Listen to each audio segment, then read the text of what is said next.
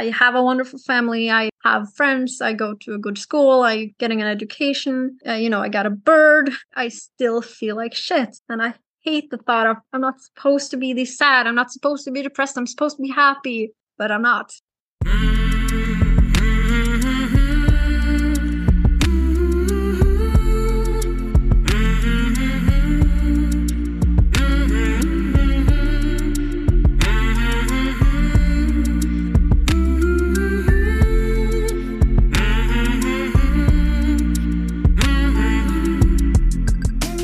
Hey there, my name is Sean, and this is Suicide Noted. On this podcast, I talk with suicide attempt survivors so that we can hear their stories.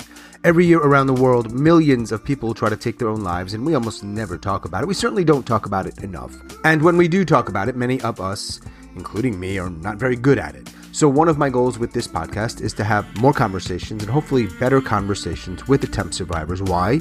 Well, in large part to help more people in more places feel a little less shitty and a little less alone. Now, if you are a suicide attempt survivor and you'd like to talk, please reach out. Hello at suicidenoted.com, on Facebook or Twitter at Suicide Noted. As I share every single episode, check the show notes if you'd like to learn more about all kinds of other things, including our membership. And if you like the podcast, if you get something out of it, please rate and review it on Spotify or Apple. It really helps people find it. And of course, we want more people to find it. Finally, we are talking about suicide on this podcast. We don't hold back, so take that into account before you listen or as you listen. But I do hope you listen because there is so much to learn. Today, I am talking with Billie. Billie lives in Norway and they are a suicide attempt survivor. Hi, Billie. Hi. You know, you've heard the podcast, right? Yes, I have. You know why you're unique? There's more than one reason, but do you know what it is? I'm in Norway. You are literally the first human being who hmm. resides, at least in Norway, who has joined me here. that's kind of cool, actually. and that's the reason why I reached out. You know, look through all of your episodes, like, no one in Norway? Oh, No one in Norway. I'm pretty sure, and I don't, I didn't like do research on this, but I'm pretty sure the reason we're talking isn't because you're the only person in Norway. of course not. It's just that you happen to find the podcast, listen to it, and then reach out. Exactly. Yeah, I think I started listening to it in like the beginning of 2021. Been two years, yeah. Yeah. Now, for people that don't know, let's give uh, our audience just a little 30 second summary of Norway. It is uh, high up in the uh, geographical stratosphere. Northern Norway, yeah. I'm in northern Norway, but yeah, it's pretty far north in general. Right. Uh, you get, have a lot of long summers and a lot of long winters. I wouldn't say a long win- uh, summer, but yeah, very long winters. Long winters. I can see on the top of the mountains there's already snow. A couple other facts. You, the capital is Oslo. Oslo, yeah. I'm sure it's a beautiful city. It's very nice, yeah. What else? That you're very good at Nordic sports. I do. Not surprising. Yeah. I speak Norwegian. and Billie speaks Norwegian.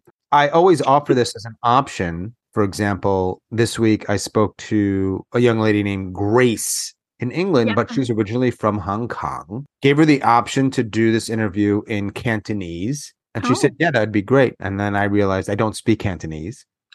yeah, you kind of have to, you know, know the language people are talking to you in. Right. I would offer the same to you in Norwegian, and I'm sure you'd be absolutely amazing at that, but we can't. Would you understand me? No. Not a word. And there's a lot of dialects in Norway, like a ton. One of the things I forgot to ask Grace, which I, damn, that's going to bother me. Because every time there's a new country, and particularly a new language, that's what matters for this part of it. I want to know what the word suicide is in that language. So in Norwegian, I think this might be the only real word, other than maybe hello or goodbye, we get to. What is suicide in Norwegian?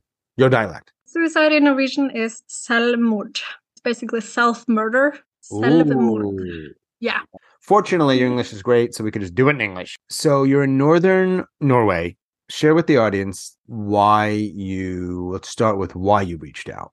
Yeah. It's been a rocky road ever since I was 14. Lots of up and downs. And uh, yeah, in that year, I was having a particularly rough time. So I just thought, you know what?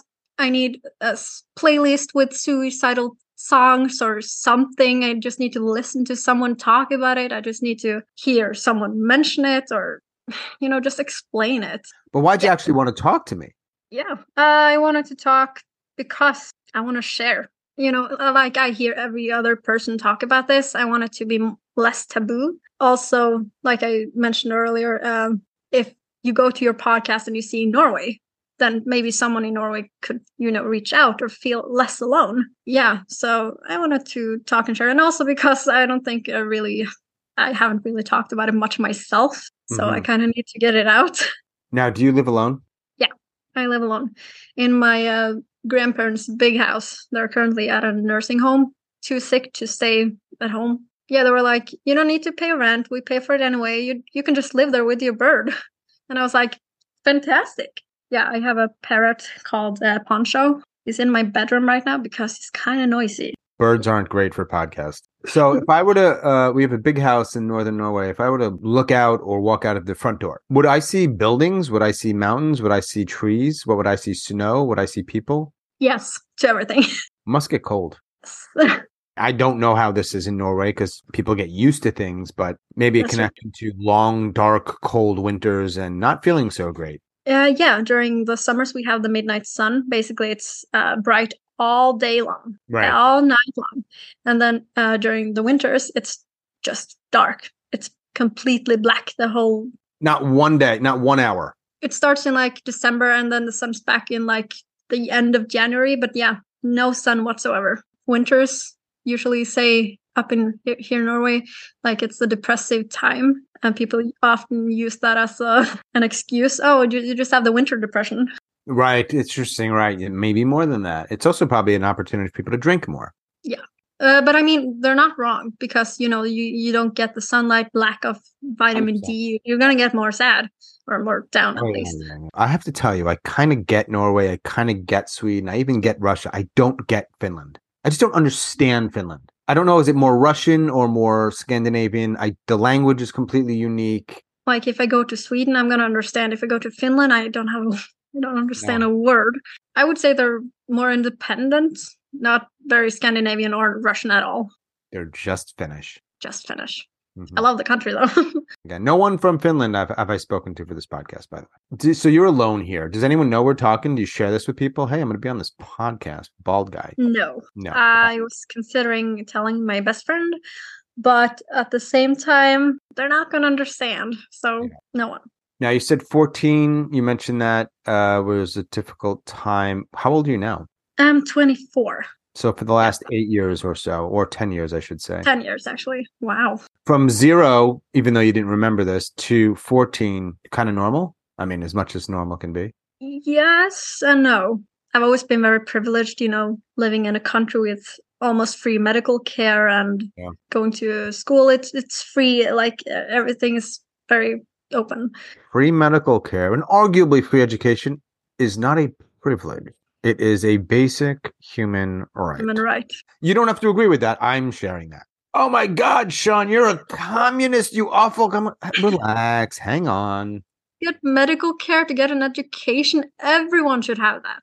I understand why some types of education, advanced education, maybe it's not free, but the healthcare one, medical care, food and water.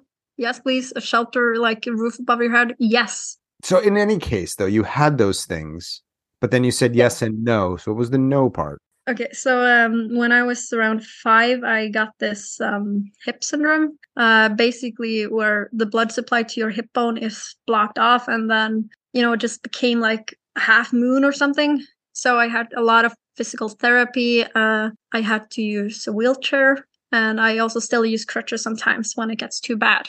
I'm gonna need a hip replacement, but uh, not for a while.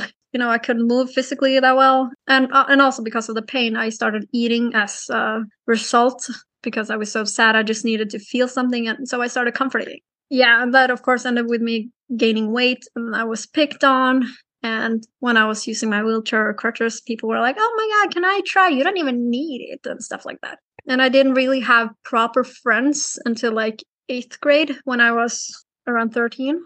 It was tough being kind of all alone. Yeah, the hip sort of cascades or snowballs into all kinds of other stuff, right? Bullying, hmm. wheelchair crutches, weight gain. And also because I couldn't join activities, you know, uh, in the free periods or something. I couldn't join every game they played. I couldn't play football. I was always slow on. Is this the time to say at least the hip replacement will be free because you live in Norway? Is this the right time to say that? I don't actually know if it'll be to- like completely free, but Oh. I'll only have to pay a small amount.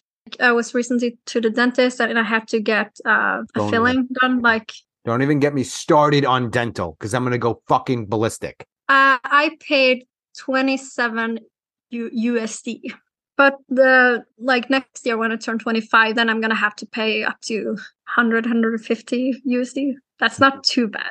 No, during that time, and I don't know if you can recall this when you were growing up. Do you remember the first time you thought about not wanting to be alive?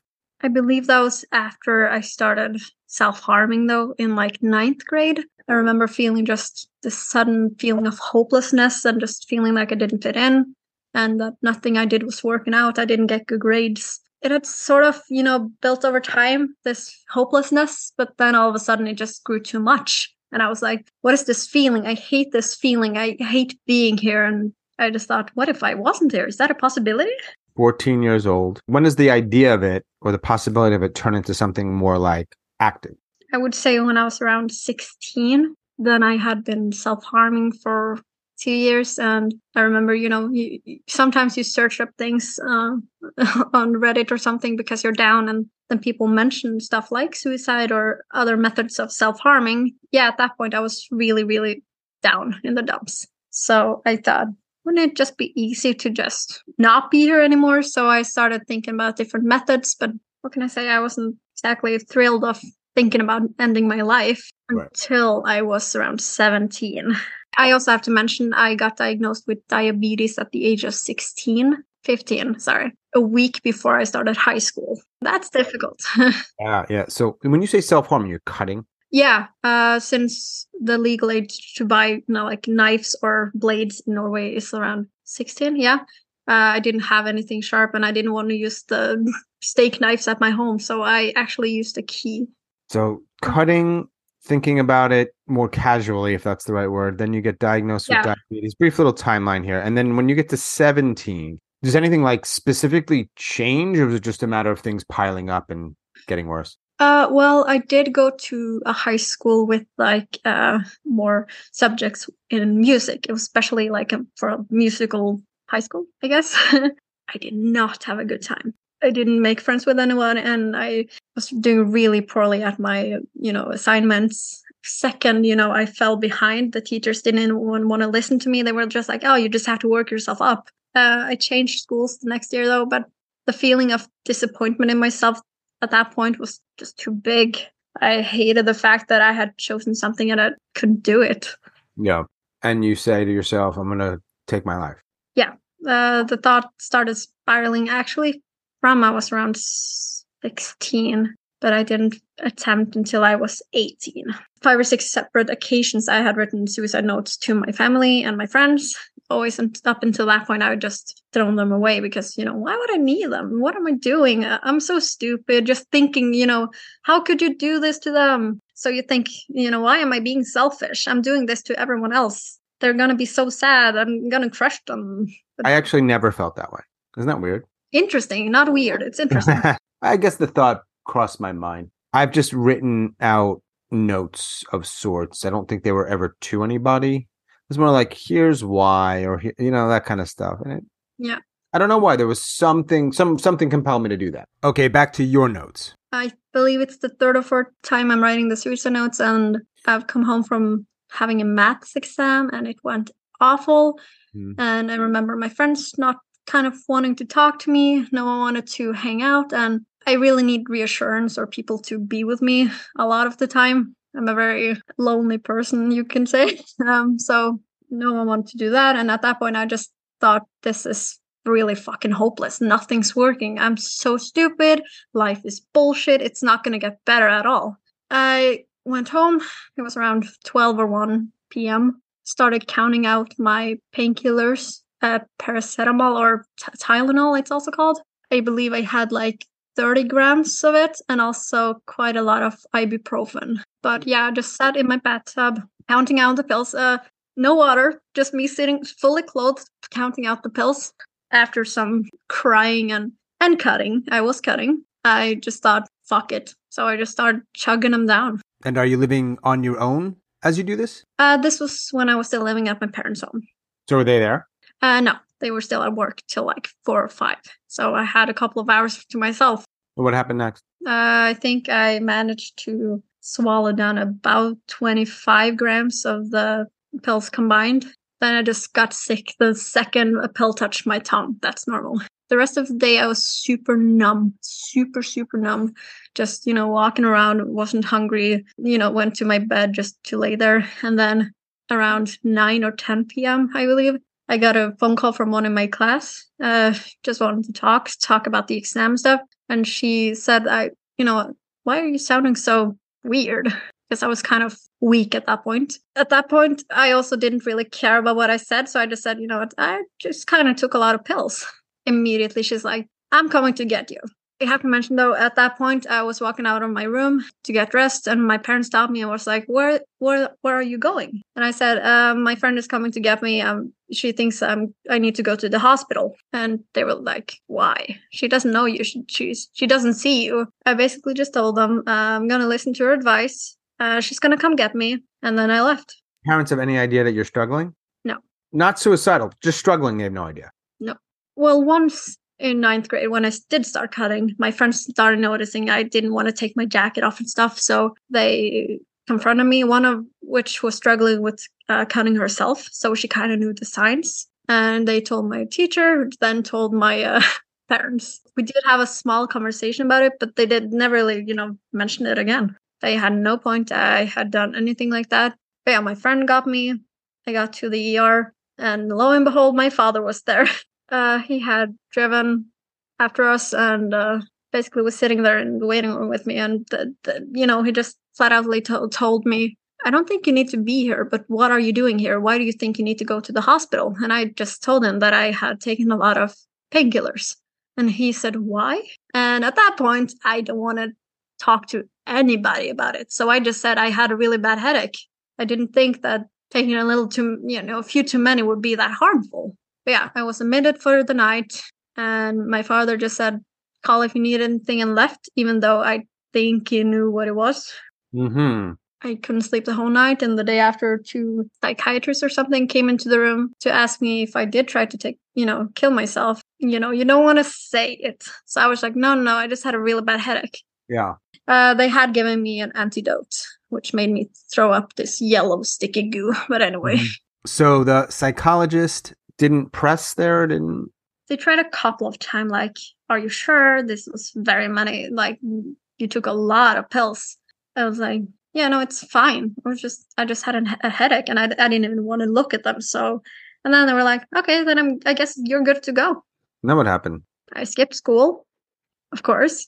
I went back home and my parents didn't say anything nothing at all. Have they ever said anything? Uh yeah like Yeah. now gotcha but in the past they never even mentioned it again and between 18 and 24 which is your age now right have you did you try again Uh, yeah. Uh, a week later, I tried to overdose again on this time sleeping pills and my antidepressants because they were smaller and easier to swallow. And I just woke up the next day, you know, kind of dizzy, kind of like, well, shit, now I need to get up a new prescription. But, you know, that's something that doesn't come up much is if you use your antidepressants for example to try Yeah. to overdose you now don't have them to take so you can right Uh-huh. a couple of months later, this was in May, I believe it was in August, I tried to uh, kill myself by cutting deep into my thighs. change the method because the other method didn't work Yeah, exactly. So I was like, you know what? Fuck this. I've already cut, you know, a lot of my thighs. Why not just finish it all? try to keep a sort of straight face for whatever people say there's something about shoving that knife into your thighs that makes me just oh No, you're allowed to react. It's not pleasant. i bet it wasn't No. So uh, I give myself a, a couple of 10, 20 deep wounds on each thigh.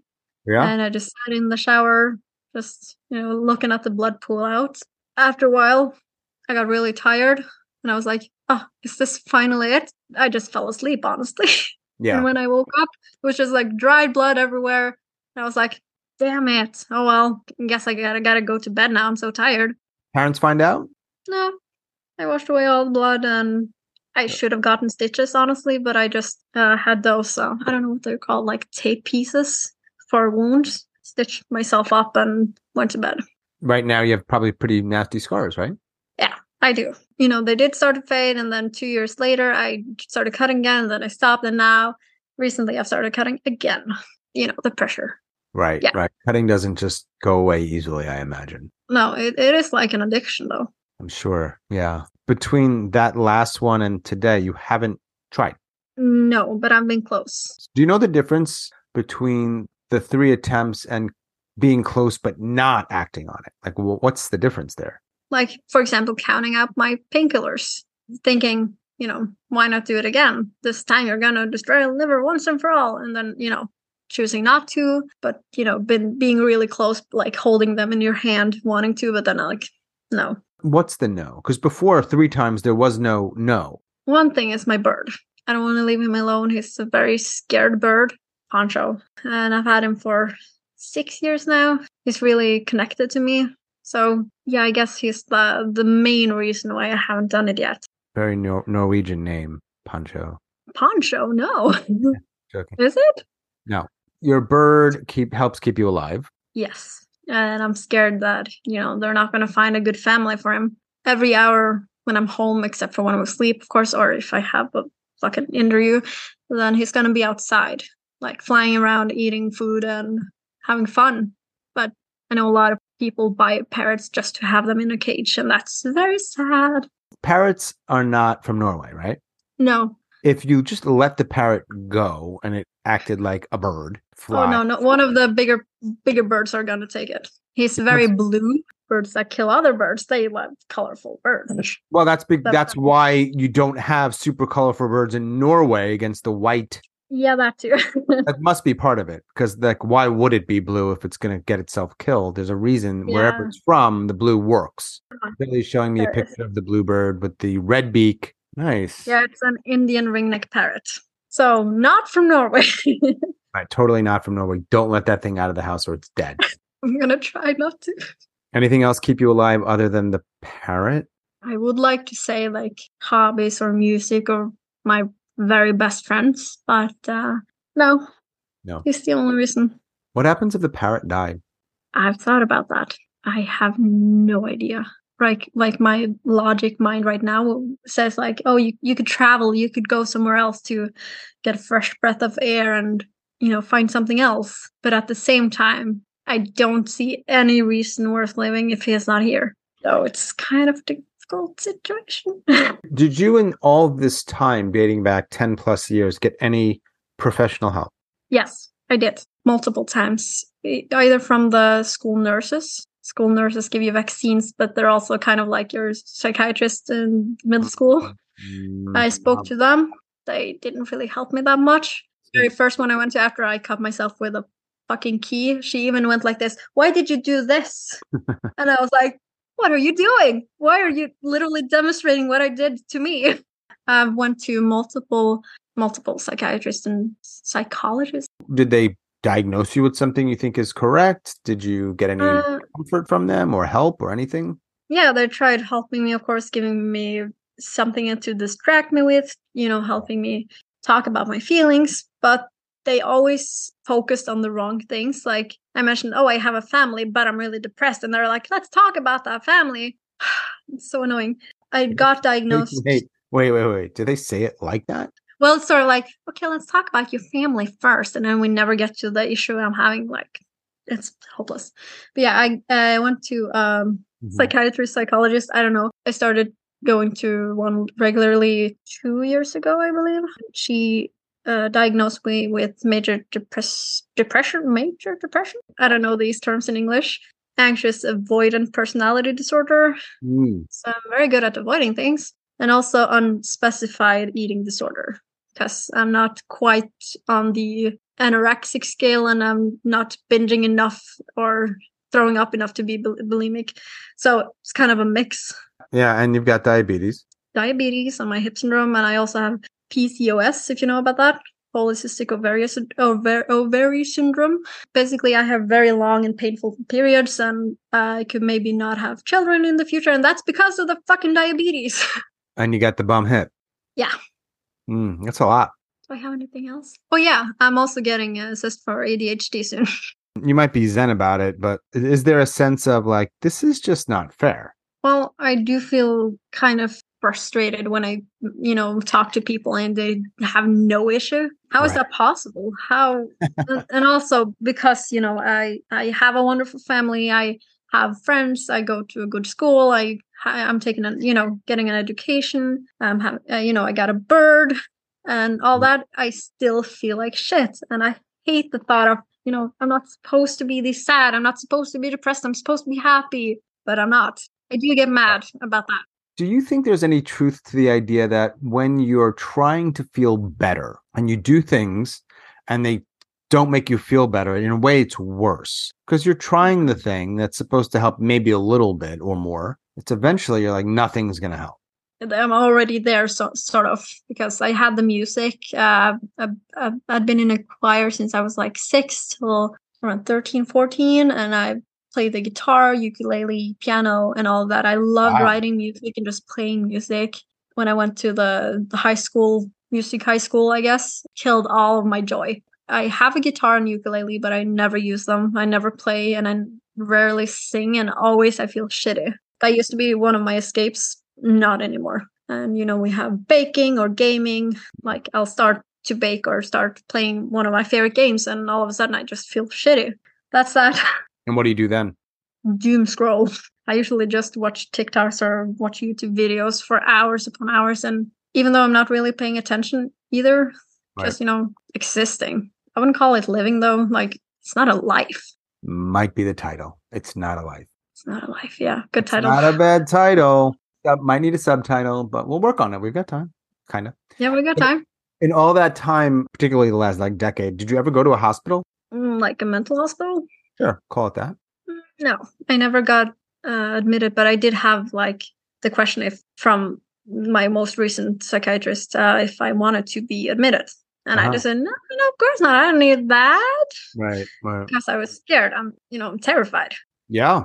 What's the um for lack of a better word here, the reputation of those kinds of hospitals in Norway? Let's just say that there's, uh, you know, there's help available. There's a lot of people, but it's not the best. I know a lot of people has been through the system and they hate the people and the help they get because it's I don't know how to explain it. It's like, you know, the help is there, but it's not the greatest quality. Right. Like I mentioned, my latest psychiatrist, I went to her for almost two years and then I felt like it didn't, you know, we, we didn't have a good connection. I called the reception and I told them I wanted a new one. And later that day, she called me personally to say, Why do you want to change? Oof. You know, don't you think we should work more? We've already come this far. And I was like, Okay, sure. Yeah, that Yeah. yeah, I don't think that was legal actually. I do have a history of this, and I did mention it to her. But then a couple week weeks later, I said, "You know what? I'm done with the treatment. I feel better. I don't need help anymore. I don't want it because I was afraid to ask for a new one again." So she let me go, and now it's been ten months since my last session. I wonder how many people kind of do those that kind of thing. They're not doing very well at all, but because of what you shared, like, nah, I'm, I'm fine. I'll I'll be fine. I'm Mhm. getting better. I'm taking my med, whatever. I just Yeah, that's what I usually do. Either if I feel a little better or I feel like they're not helping me, I'm just gonna be like, "No, it's fine. I don't need help anymore." But I was recently at my GP, and uh, she, um, she's like, "We're gonna find you a new one." So yeah. I'm on my way to get more help again. Are you on meds uh, these days? Yeah, I am taking uh, antidepressants. It it really helped in the beginning, and then we went up to the maximum dosage, and then I had some complications. I got very high pulse, so recently we've reduced the dose. Is that correct? Yeah. It's so much worse, like suicidal thoughts all day, every day, and I would, you know, just feeling sad and hopeless all the time, feeling so much emotion or nothing at all. I must say the medication is more like a blanket covering all the bad Mhm. anxious stuff, but not really for the depressive stuff. When you say all day, every day, I mean, since we've been talking, Yes, what is it? Is it a voice? Is it a feeling? you could call it a voice. It's sort of like it's you know uh, spelling everything out to me, or it, as if I'm kind of reading it in a book. It goes kind of goes in a circle. Why are you here? Why do you? Or why are you talking about this? Do you really need to be here? People were better off without you. it'll be so easy, stuff like that, and also methods. But uh, hmm that's also the thing. Um, if I'm watching a movie or playing D and D with my friends, as we do every Sunday, it's always there in the back of my head. Despite all that stuff, including thinking about it all day, every day, Yeah. you're in college and you have friends that you see at least once a week. Yes. And I'm not saying Uh, any of that to say, hey, your life is fine. No, I'm not saying the reason I'm saying that is there's some level of you being able to function in the world. Yeah. Uh, it's been very hard recently, though. I like um, barely getting out of bed and missing a lot of lectures, but still, I manage to go sometimes because I feel bad if I don't show up. You know, I feel worse if I don't show up Archaeology. archaeology. So even though I feel like this is hopeless and stuff, I still I kind of want to get the education to feel accomplished. So Yeah. I'm trying. Yeah. So all of those three attempts were in your home and nobody really knew. I, mo- I you mentioned your dad a little bit, but does anybody did you ever tell anybody about any of them? I told my my closest friends, like three people, um, a half a year later or so, then I really talked about it. You know, it's very like, oh, we're here to listen to you. Just you know, say whatever you want to say, get it off your mind. But at the same time, they're like trying to distract me, trying to get me to think about other things instead of actually talking about it. Oh yeah, you did. I'm so happy you're alive. Okay, let's talk about something else. Play Dungeons and Dragons. Yeah, exactly. my parents, uh, they know now about everything. Not my choice. Uh, that was something my psychiatrist, psychologist, uh, whatever it's called, and me were, you know, working on. But one day, one day, I'm gonna tell my parents about everything. I'm gonna tell them about my struggles and how I'm feeling. This is kind of a traumatic experience for me because this was something, you know, I really was building up myself, working on to tell them myself Mhm. and then one day my friend kind of pushed me to talk about what was what was up. Even though I mentioned to her I do not want to talk. I'm just feeling a bit down. And after pushing me to talk about it, she sent me a message saying, I'm gonna call your parents. I'm gonna tell them everything. You can't stop me just because this is too much to deal with on my own. So one of my then closest friends no longer uh, basically said, you can talk to me about anything. I'm, I'm I'm gonna be here for you no matter what. Oh wait, it's too much. You're too much. I'm gonna tell your parents. Yeah. I know we're backtracking a bit more, but uh, the reason I didn't want to tell my parents was because I had tried once before to tell them I was depressed, and also on a separate occasion tried to tell them I was a lesbian. And both times I was met with, I don't think you are this. You're just following with the trend. We don't really think it's you. You're just pretending. So I was met with a lot of resistance. Yeah.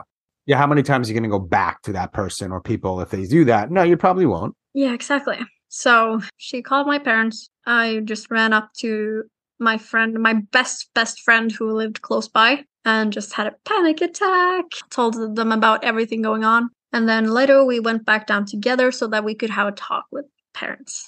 It, it did end up being stressful, but kind of nice because we did get to go through everything and talk about it all. But at the Yeah. same time, I, I was not ready. Not at all. You know, after that, they really became like helicopter parents. They paid attention to everything I did. One day, when I didn't hear my alarm, my mother drove home as fast as she could just to see if I killed myself. Yeah, and also during that conversation, I did bring up. Uh, I did. I thought. I think I said something like, "What about the time I tried to commit suicide when I had taken all those pills? Didn't my dad tell you?" They both just said, "Oh, we thought that was just." You know, something you needed to do, something that is just typical teenager stuff. That sounds like they didn't believe that it was an actual like attempt. It was more like a quote cry for help or that kind of thing.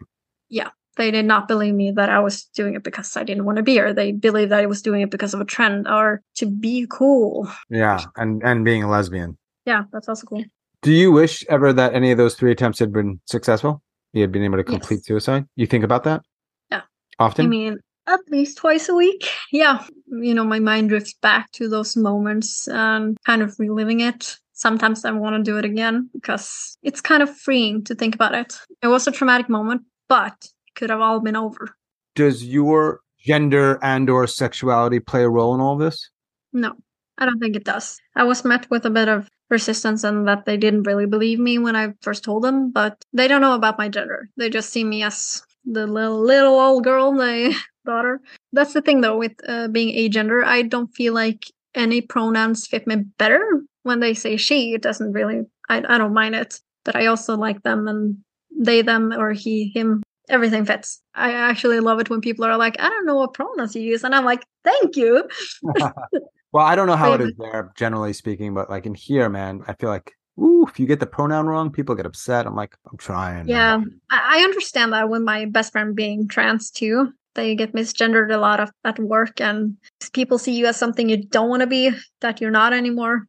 It's kind of yeah. painful. But yeah, my sexuality has been the only struggle is that my parents didn't believe me. But I did get a girlfriend, and they were like, "Oh, okay, I guess this is your life now." You have a girlfriend. you had a girlfriend. I had a girlfriend uh, for four and a half years. That was my first one as well. She broke up with me because it was too much. She was struggling herself, so we didn't really help each other. Right. When was that? When was that? 2021. So only two years ago. When did you start listening to the podcast? Before we broke up. As we speak right now, how many people do you have to talk to, really? I would say none, actually. Hmm.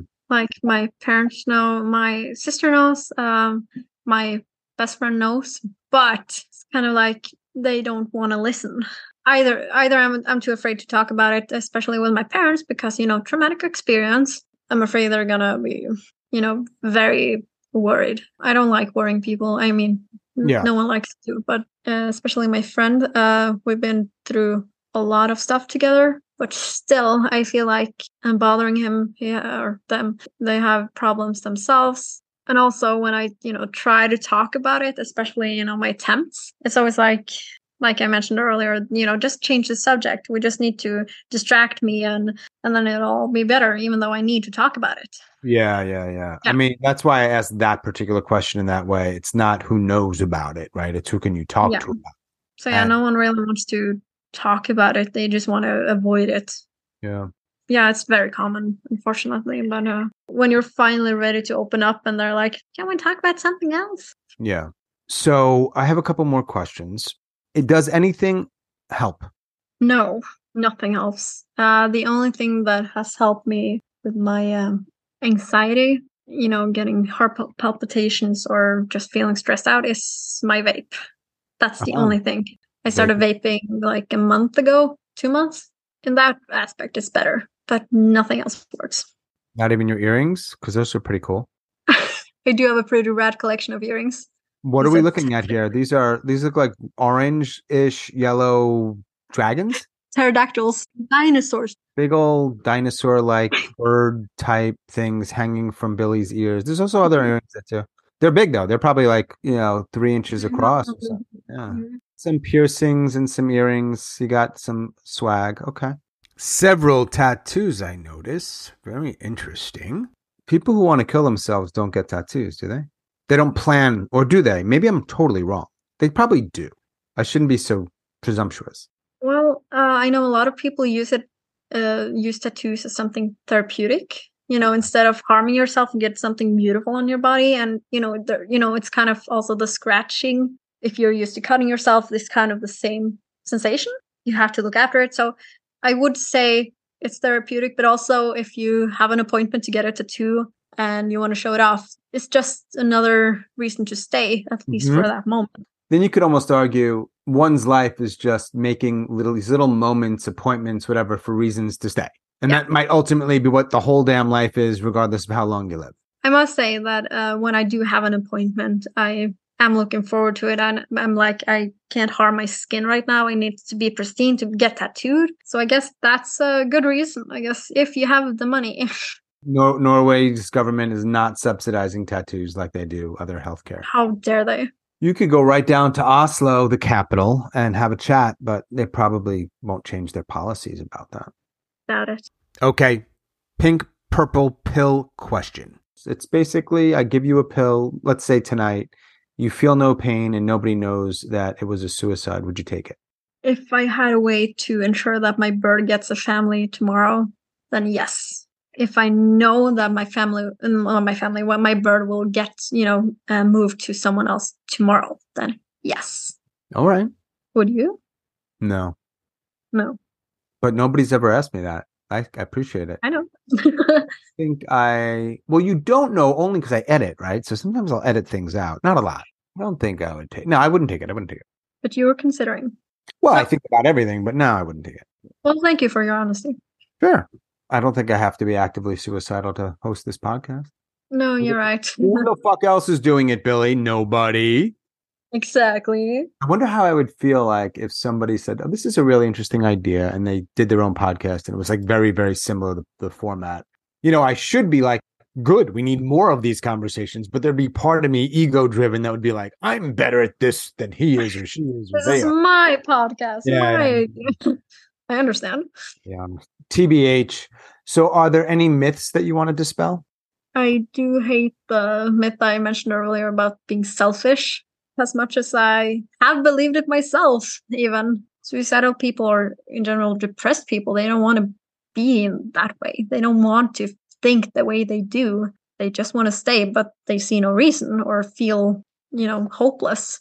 Oh, yeah. And also, when people uh, mention that, you know, don't you know what it would do to your family or your friends? They're going to be crushed. And I'm like, yes, I fucking know. I've thought about it a lot. Don't you think I'm aware of what I'm doing to my family if I kill myself? Mm-hmm. I am totally aware. And I hate that because then you feel so much worse. Some people could say it's actually contributing to wanting to kill yourself because you feel very bad. Yeah. And also the fact that, you know, uh, it's just teenagers and kids that kill themselves. I know I'm a very young adult. I'm only 24, but um, I remember, you know, like my parents even said, we thought it was just a phase since Mhm. you were, un- you know, under the age of 20. So I've kind of felt that. Yeah. And I've also heard people, you know, talking about this and being like, oh, it's okay once they reach adulthood. They'll, they'll be fine. No. Middle-aged men here in certain parts of this country are very high levels, and also older older people. And part of the reason is part of it. It's complicated. Is the way we treat older people here. So that doesn't help, obviously. Oh. But yeah, people need to understand that to have suicidal ideation, you, you don't need to be below the age of 18. You can be, you know, as little as three to fucking 140. Yeah, Of course. Yeah. Remember when you said you were talking to your friends or sharing with them, and then they kind of deflected and said something like, let's play Dungeons and Dragons or do something else? When you were talking about it, the moment before they said they deflected, what would you want them to say? I think I would like them to say, like, no matter what you're thinking about, no matter what you need to say, just say it. I'm not going to judge you. I'm just here to listen. And if you want a distraction or if you want to talk about it, then we'll do that. Options. hmm Yeah, options. That takes a certain level of awareness. Yeah. And that takes a certain level of, I suppose, well, intentionality. There's something about framing things clearly, right? So to say to somebody, hey, I, I, know there's no value in me trying to like offer a bunch of solutions. I do know a place that I do know someone who's really good to talk to. If that's what you want, let me know. That's very different than you should go talk to this person. It's a totally different thing you're saying. And I, I gotta say, I do understand that not everyone is, you know, comfortable talking about it. That some Yeah. people think it's very difficult to respond in a in a good way. Like they don't know Mhm. how to respond. So that's why, I, if I, you know, gather up the courage to act, actually talk about it, I say, "Do you mind if I share some heavy stuff?" Or "Do you mind if we talk? It's kind kind of deep." And then they said, "Say yes or no." But at the same time, that's exactly what happened to my ex friend who told my parents. I think you're making a really good point in that, like letting somebody know and giving them an option as well. Yeah. Especially since the last thing I want to do is be a burden to someone. So I know if if Mhm. they can't handle it, then I'm not gonna, you know, talk about this with them. One of the hardest things for me to figure out is that I wouldn't be able to have these conversations like eight hours a day. And No. also the dynamic here is different than me being your friend and meeting for coffee. And it's there's just many differences. But because I'm so at least I feel this way. I don't know how it sounds like to people. Like I'm so okay listening to this stuff and talking about it. It's a little hard for me to be like, I don't understand why it's so hard for you. I need to improve upon this idea that not everybody's just that way. However, I don't know how I got, you know, and they're just not. Yeah. But I'm critical of it. I mean, Come on, man, just do better. Not that hard, but I think it might be. Yeah. Not everyone is cut out for it. Not everyone's cut out for it. Yeah. I mean, I'm not cut out for most things, but a couple things I can do okay. You know? I mean you're doing this podcast pretty okay, so That well, that's one of them. I think I'm doing okay. There's all the very long list of all kinds of other things that many people do well that I do not. fair enough. Um, so you're 24. I think based on what we've talked about, I have a sense that the following answer, this is the worst interviewing style ever to predict someone's answer is I don't know. That's my that's this is your answer. Here's the Mhm. question. Will you make it to 25? Yeah. Oh, I'm I'm I'm I'm wrong. Love being wrong. 25. Okay. Let's just say I think so. No promises. What what else would you like to share here? I know you had probably some things on your mind. You also mentioned earlier something about we'll get to this later in reference to the notes. I don't know what you meant by that. So I just want to make sure you have a chance to say what you want to say. well, I don't remember exactly what it was, but I can say that I have six notes in my closet right now, just in case. Yeah. Six notes just in case. And there are six different notes to six different people. Yes. So share one to my parents, and I have one for my sister, and three of my closest friends. No, wait, that was just five. Never mind. Pretty lengthy letters, How lengthy? Uh, like uh, you know, a one a normal page, and I filled it up with tiny, tiny writing for each of them because I feel so bad if I if it were to happen, but at the Mhm. same time, it's not enough to make me stay if I ever feel that way. Well, gi- given that a lot, some of the stuff is genetic. Does your sister also struggle? Yes, she has struggled with an eating disorder, and um, she's also got the uh, avoidant personality disorder. We both have it, but she has not been as depressed, I think, as I have, and she has not never attempted that I know of. We have uh, talked about, yeah, we did talk about it pretty in, great depth, but uh, yeah, Do you avoid each other or avoid other people? other people. Doesn't apply to your relationship with her, just others. Yeah, no, it's really easy for me to, you know, say, yes, I'm going to join this, and then I'm going to, you know, change my mind later. So yeah, and from what you've shared, it sounds like you're you isolate a fair amount. Yes, I do. And right right now it's what seven eighteen there, eight eighteen p.m. Uh, yeah, 718. So did you stay in bed all day? No. I actually had a, an appointment with my physiotherapist for my fucking hip. and I had a lecture at school. I did not pay any attention, but uh, I Okay. was there, I guess. And then home, chopped up some vegetables. I'm making dumplings. That's a good day. And that's a day. That's a full day. That's it. We could call it. We could call it a day. Yeah. School, appointment, cooking, this conversation. Um, and then and then what's the rest of the night like? I'm gonna finish making the dumplings and freeze them. Yeah, go to bed. Maybe try to get up for the another lecture tomorrow. Maybe maybe do some. TikTok scrolling while you're in bed. yes, uh, I do have a party tomorrow. Oh, we didn't really talk about that. If, if you don't mind, I've kind of abused alcohol too lately. Four to five out of the seven days in a week I'm drinking. When did that start? Only like a month or two ago. What are you I drinking? think anything from vodka to rum to ah. yeah, just liquor. Getting super drunk? not like super drunk, but enough to feel it and to feel less stressed out, less here. I want to feel like kind of distant. I mean, people Oh. cope how they cope, right? They want to feel less shitty. It's pretty straightforward. Yeah. Also because you know the time moves faster if you're drinking. You don't have to stay awake for as long. Yeah. Well, hey, look, enjoy the dumplings. Yes, I will try, but it's like at 10 a.m. and um, I'm struggling getting up. You know, it's not. It's a struggle to get up in the morning. Oh, yeah. In Norway, first Norwegian, representing an entire country. You think people up there might hear this episode? Yeah, no, no one's gonna find this anyway. So they'd have to really proactively, actively look for something like this to find it. It's not going to just pop off and be like, oh my God, I know Billie when it comes out. And hopefully you'll listen. I know it can be hard. Do you tell people? That's another thing that maybe you don't know until it comes out. Do I actually tell? Because I think it actually serves this other function in a way where it's like, okay, I've talked about some of this stuff. Now it's out. And instead of me, for example, talking to my parents or my friends, I have mm-hmm. this thing that's easily accessible to most people. Maybe not your parents if they're a little older, but so easy to just say, hey, you know what? Instead of us talking about it, and this is just one option people can have, is like, go to Apple, go here, search this thing, go click on there, and then you'll hear it. Like, I think that's an interesting option for people that didn't exist. As it as it's now, I don't think I will mention it to anyone, but we'll see. Maybe it does get better, and I want to be like, "Hey, this is how I felt." Sure. But people Yeah. will hear it out there in the world. Yeah, I do hope I can be of some help, or Yeah. you know, that people, you know, can stomach to take the first step. Well, I mean, just like you listened to it, and in some ways it was helpful. I'm sure, you know, for others it's the same. So, all right. Thank you, Billie. Enjoy the dumplings. And I appreciate again you chatting with me so openly. Yeah. Thanks for having me. Of course. Enjoy your evening as best one can. Enjoy your day. Bye bye. Now. As always, thanks so much for listening and all of your support. And special thanks to Billie in Norway. Thank you, Billie.